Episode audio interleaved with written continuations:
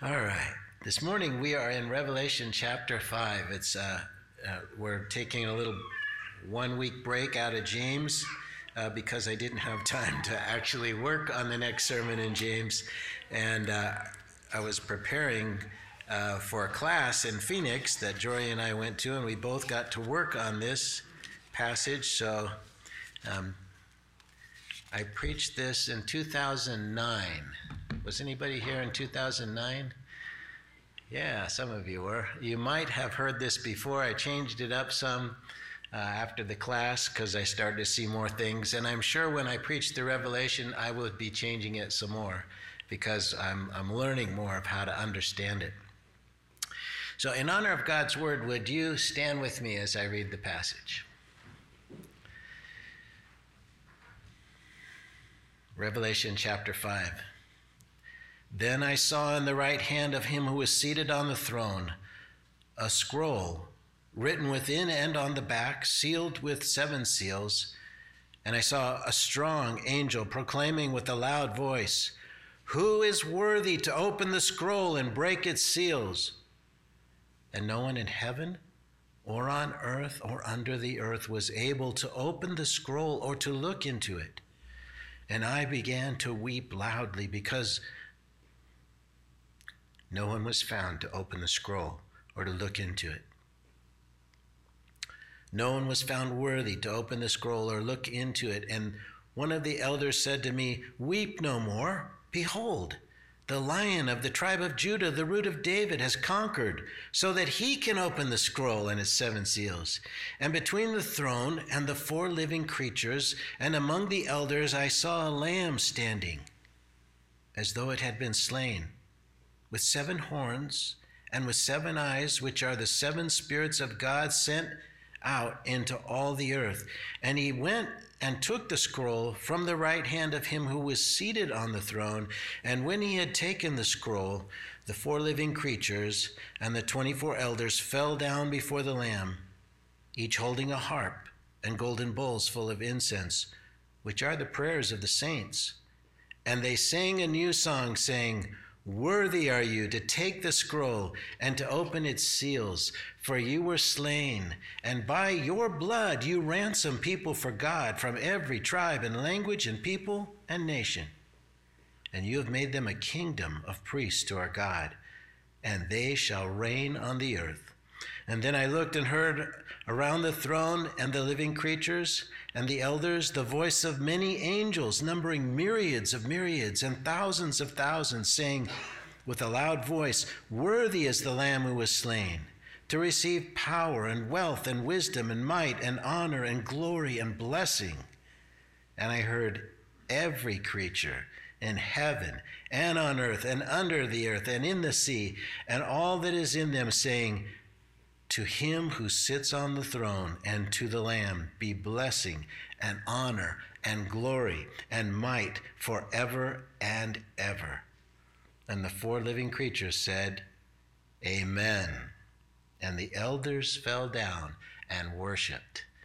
Amen. This is God's word. You can be seated.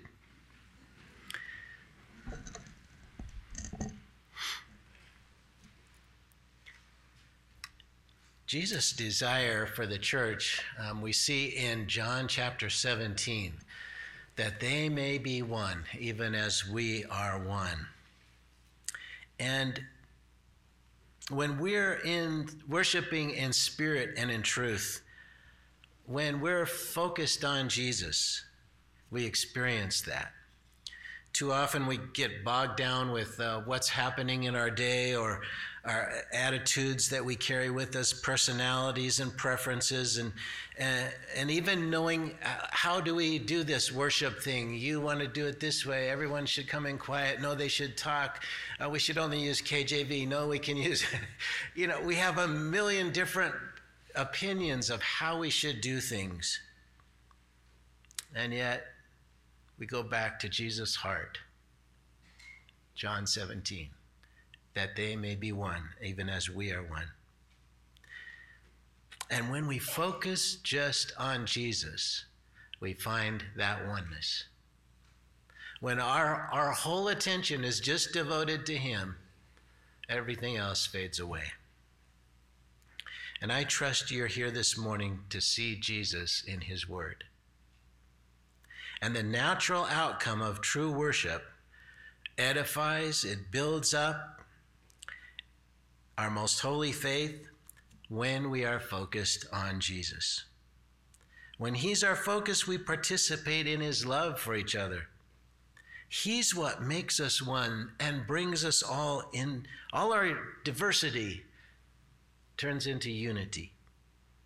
And when together our focus is on Him alone, we experience that oneness. Can you recall some of the best times of worship? Uh, you know, think back and think about that time. I remember that Sunday, I was blown away. It was probably because you saw Jesus. It was when the Lord was made clear to us, when we sensed his love for us in a, in a deeper way, when we saw him more clearly, in a greater way than we'd understood before, and saw his personal desire for each of us. Like the prophets Isaiah or Ezekiel, you were awed by the wonder of God. Words were inadequate inadequate to describe the impression on your heart and the adoration that you felt for him. Man can, with music, we can orchestrate emotional highs. Even, even there are speaking methods to move people's emotions.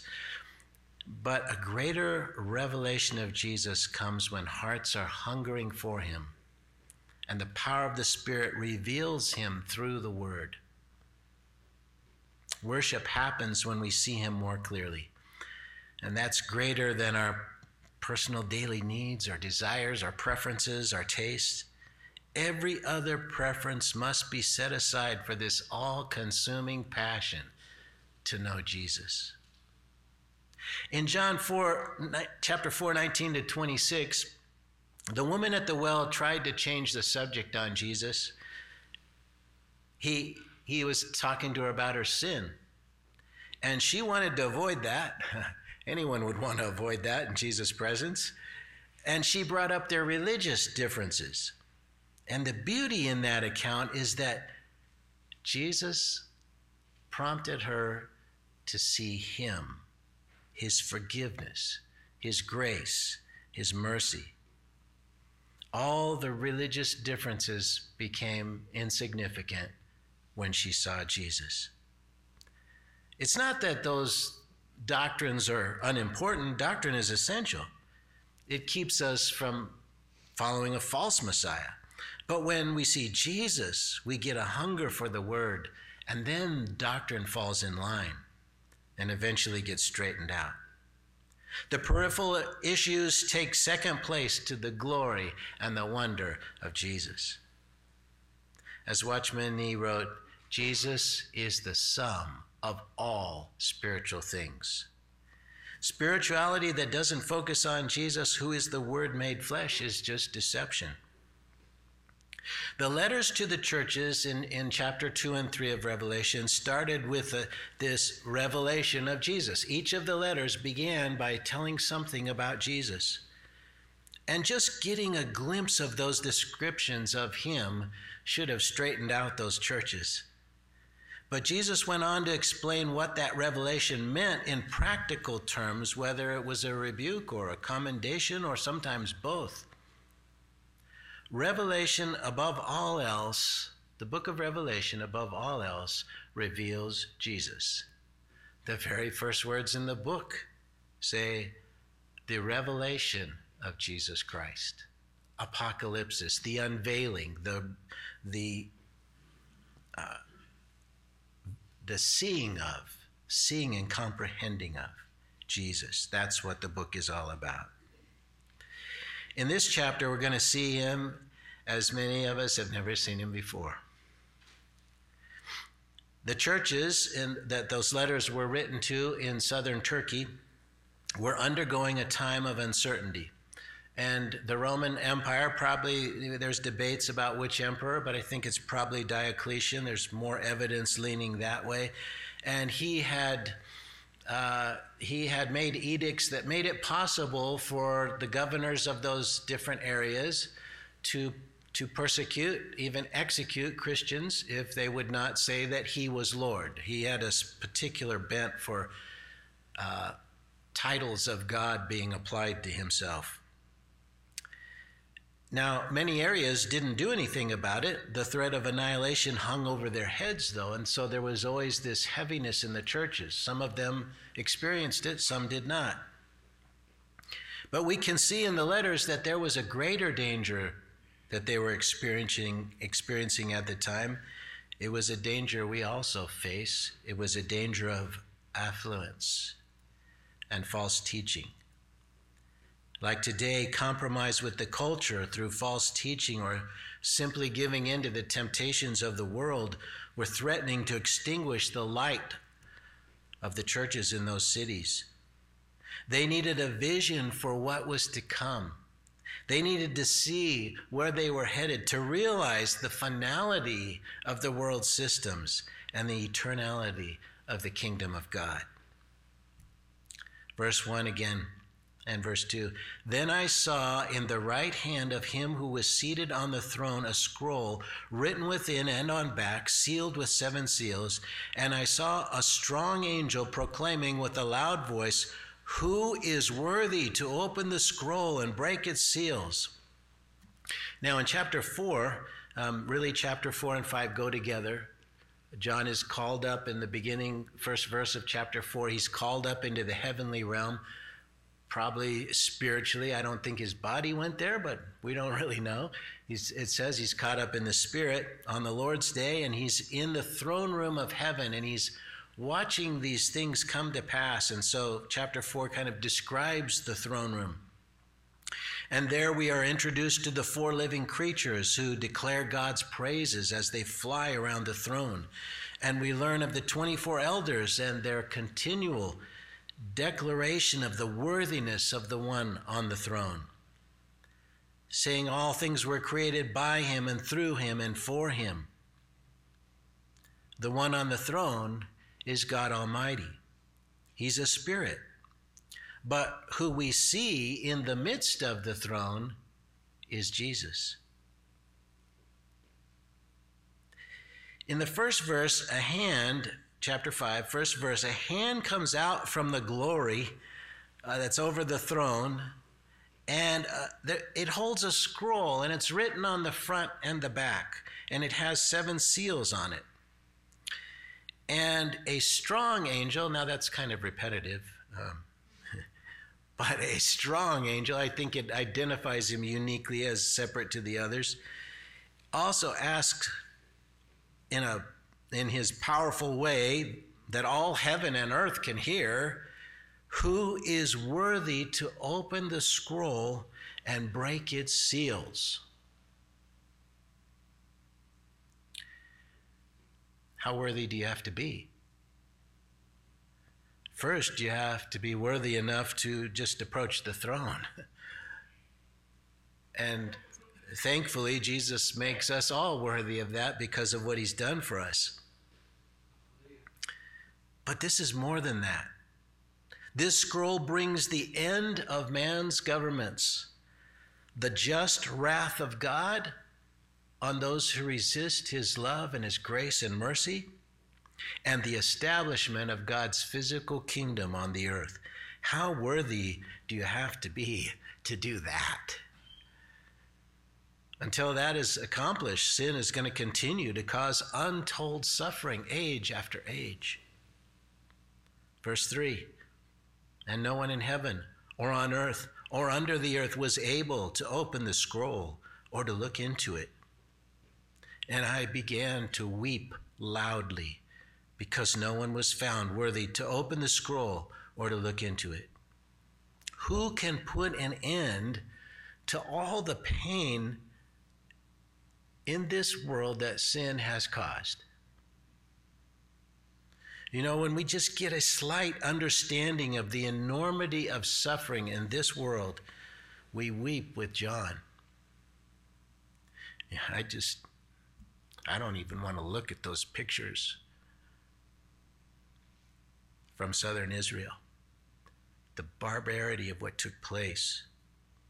How many people have lost the dearest to them in Ukraine, Russia, Israel, Gaza? Imagine the anguish of knowing your loved one was a hostage right now in Gaza. Or reclaiming the body of an unrecognizable relative who was massacred.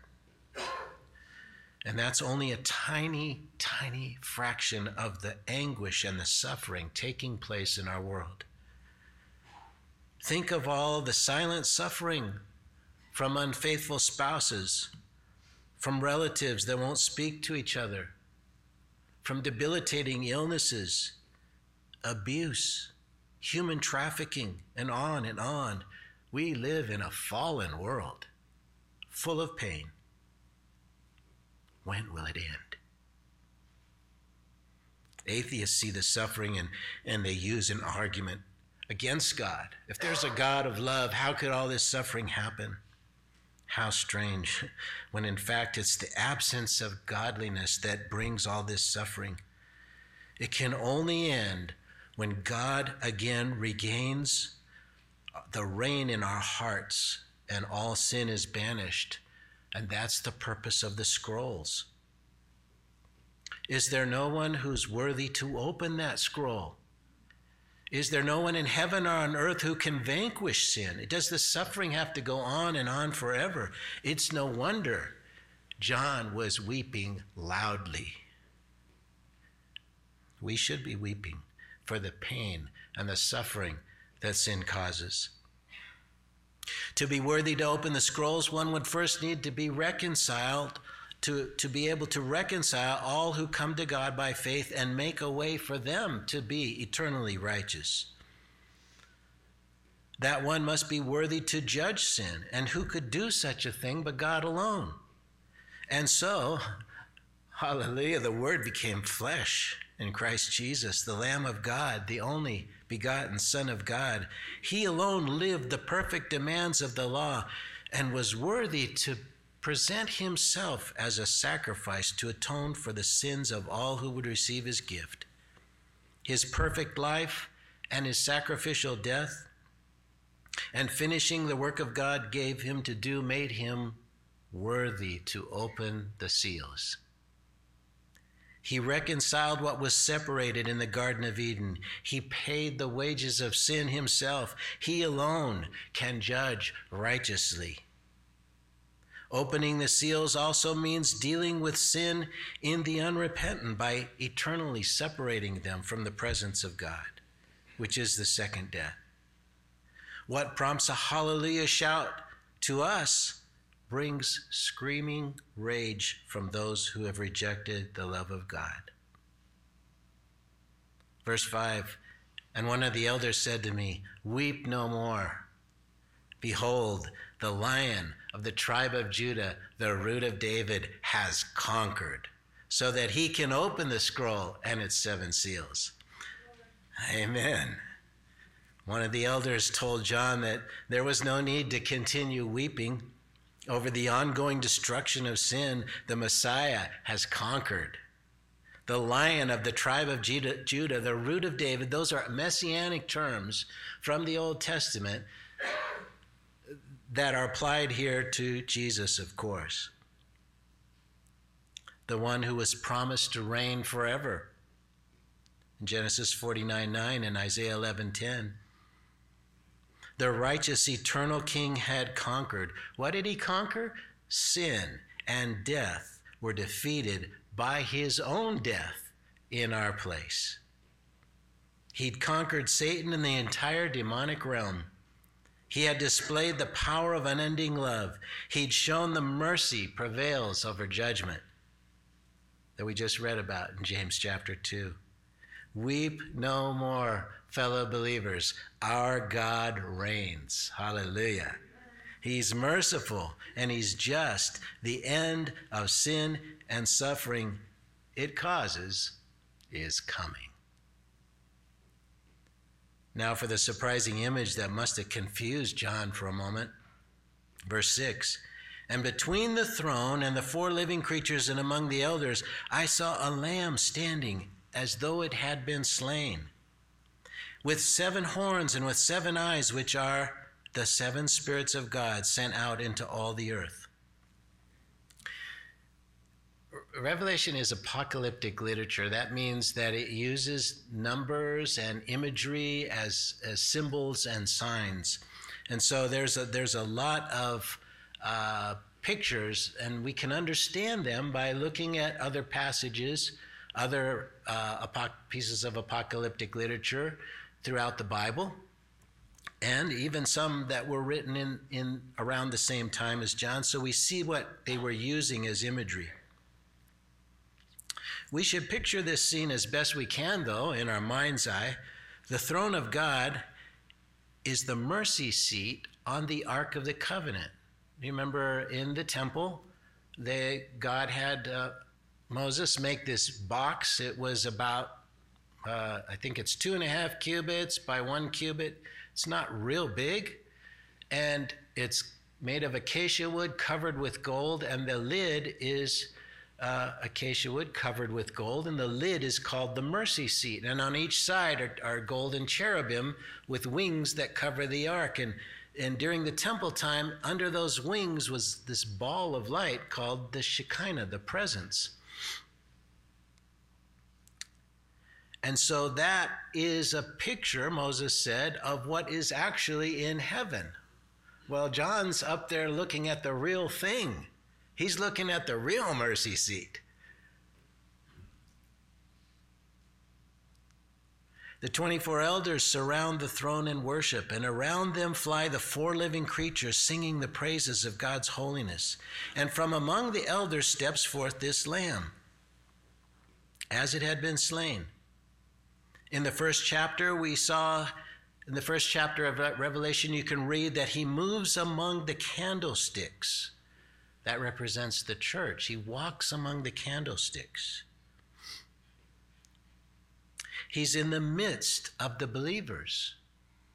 Mentioning he's in their midst points back to chapter 2, verse 1, where he's in the midst of the lampstands. I believe these elders represent the Old and New Testament saints, the people of faith.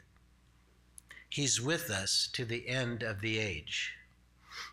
We had this beautiful moving painting. Uh, I don't know if you can move the screen back to the title page in the art show. And actually, Jory has a copy of this in his house. Um, it's of a lamb. It's this imagery. Somebody tried to represent this imagery. The painting is amazing. Um,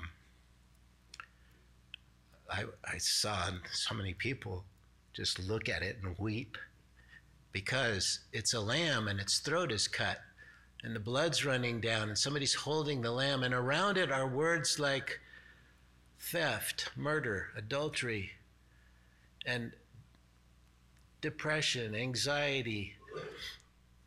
And they were written by the people who had experienced those things.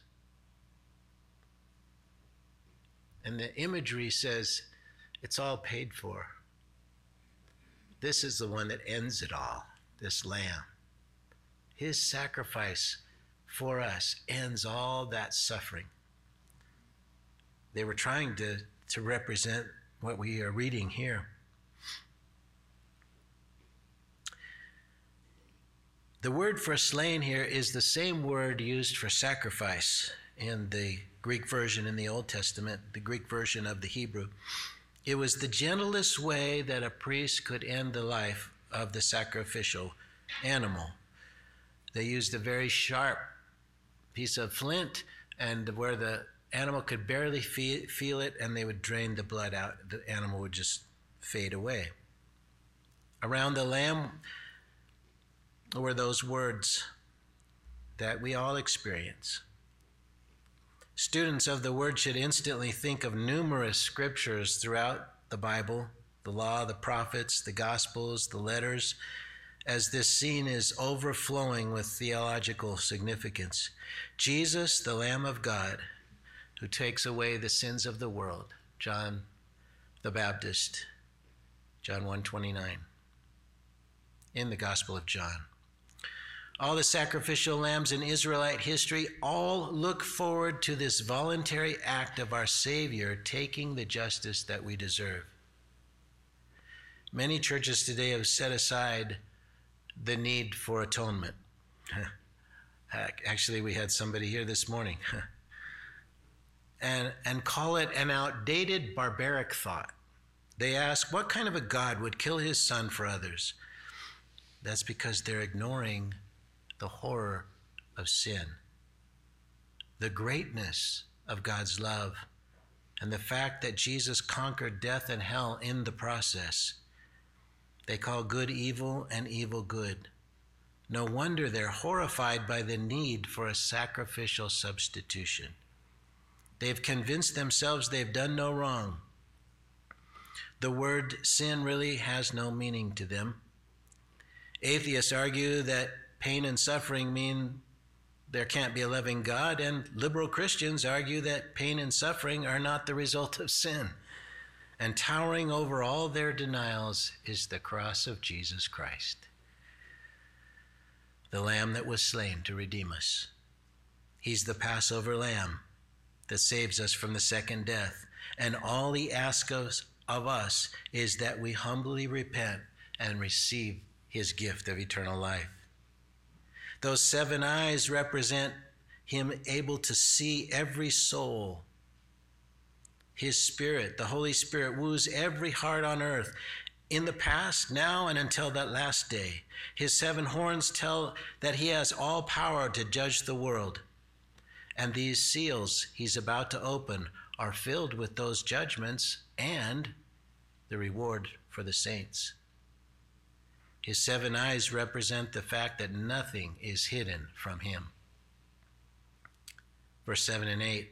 And he went and he took the scroll from the right hand of him who was seated on the throne. And when he had taken the scroll, the four living creatures and the 24 elders fell down before the Lamb, each holding a harp and a golden bowls full of incense, which are the prayers of the saints there's a great sense of anticipation as all of history is about to culminate in the opening of these seals that are on the scroll that the Lamb has just received.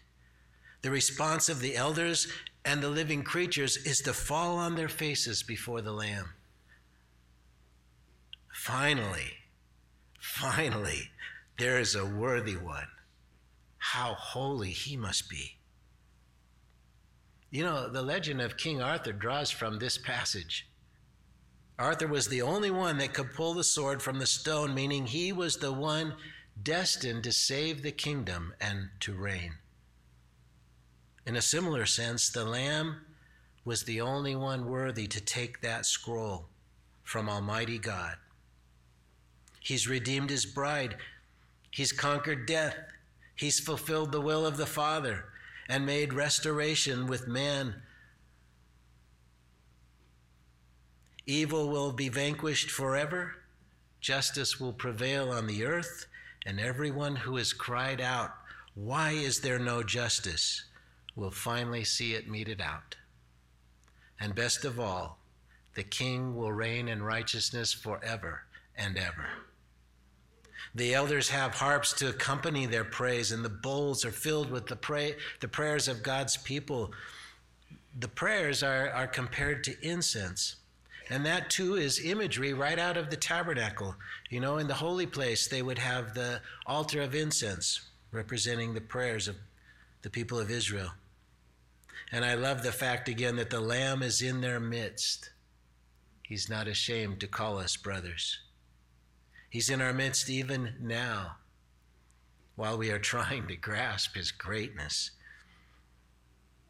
Verse 9 and 10 And they sang a new song, saying, Worthy are you to take the scroll and to open its seals, for you were slain, and by your blood you, re- you ransom people for God from every tribe and language and people and nation, and you've made them a kingdom of priests to our God, and they shall reign on the earth.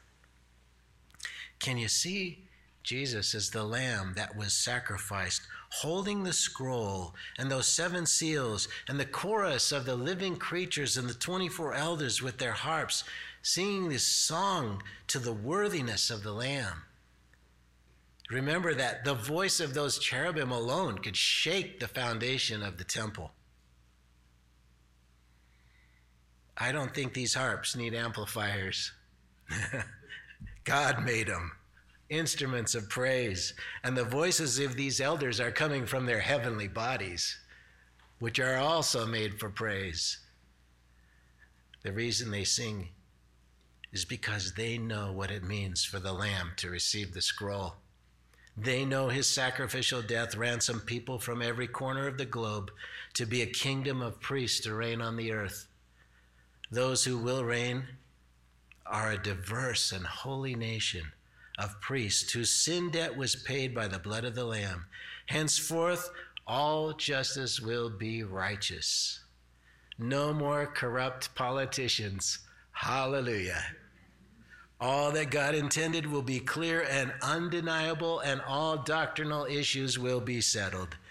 All false gods will be revealed as a lie, and they, these redeemed, will reign with Christ for a thousand years. Worthy is the Lamb. The song comes out of hearts overwhelmed.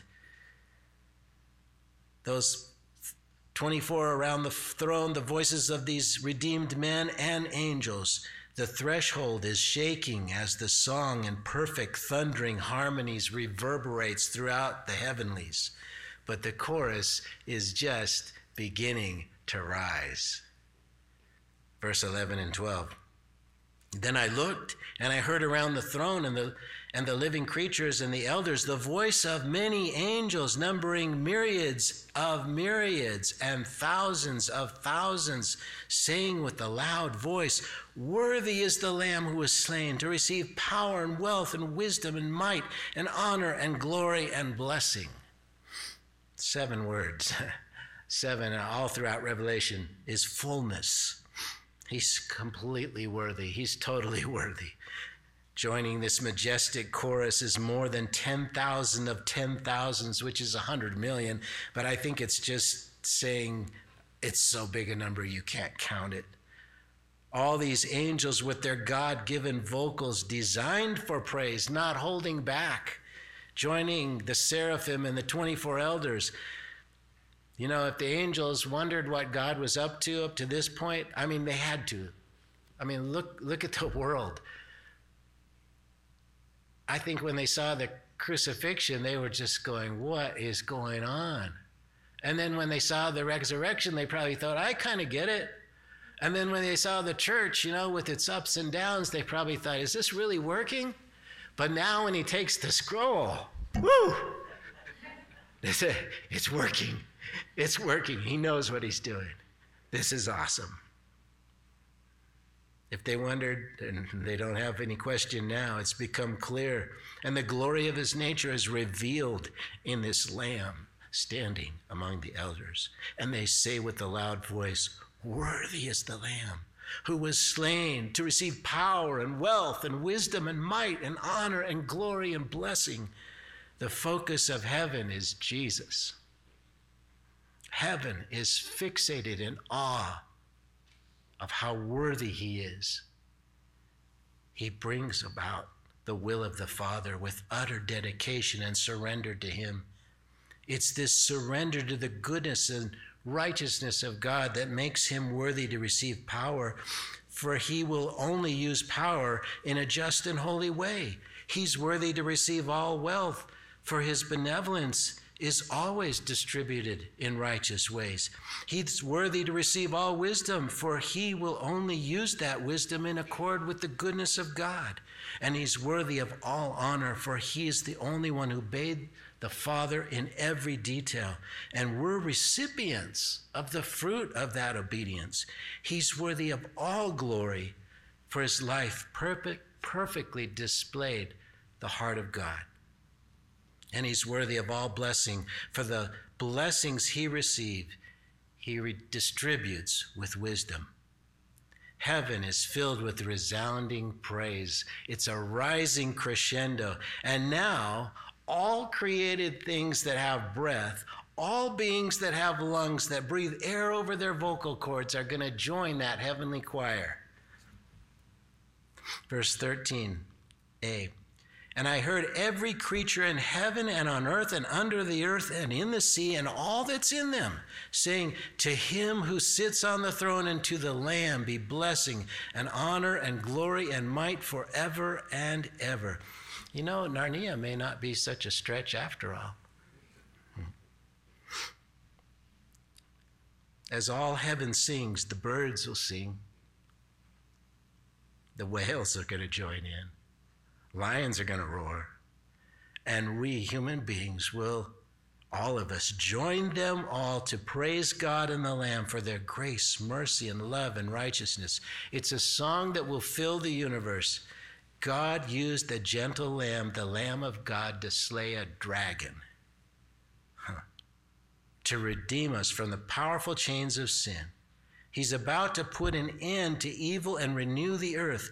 It's the eternal thanksgiving. Goodness will reign, truth will prevail. To him who sits on the throne and to the Lamb be blessing and honor and glory and might forever and ever. And the four living creatures said, Amen. And all the elders fell down and worshiped. Those magnificent living creatures thunder out a resounding yes, which is the same as saying, Let it be so. Heaven's focus is Jesus, the worthy one. Weep no more, church. Suffering and sin will soon be over. All that is lost will be restored. Righteousness will reign what else is there to do but join in worship with the elders and the seraphim and everything that has breath? Open the seals, Lord Jesus. Let sin be no more. Finish the work you started in us and bring us home. Would you lead us in praise and worship?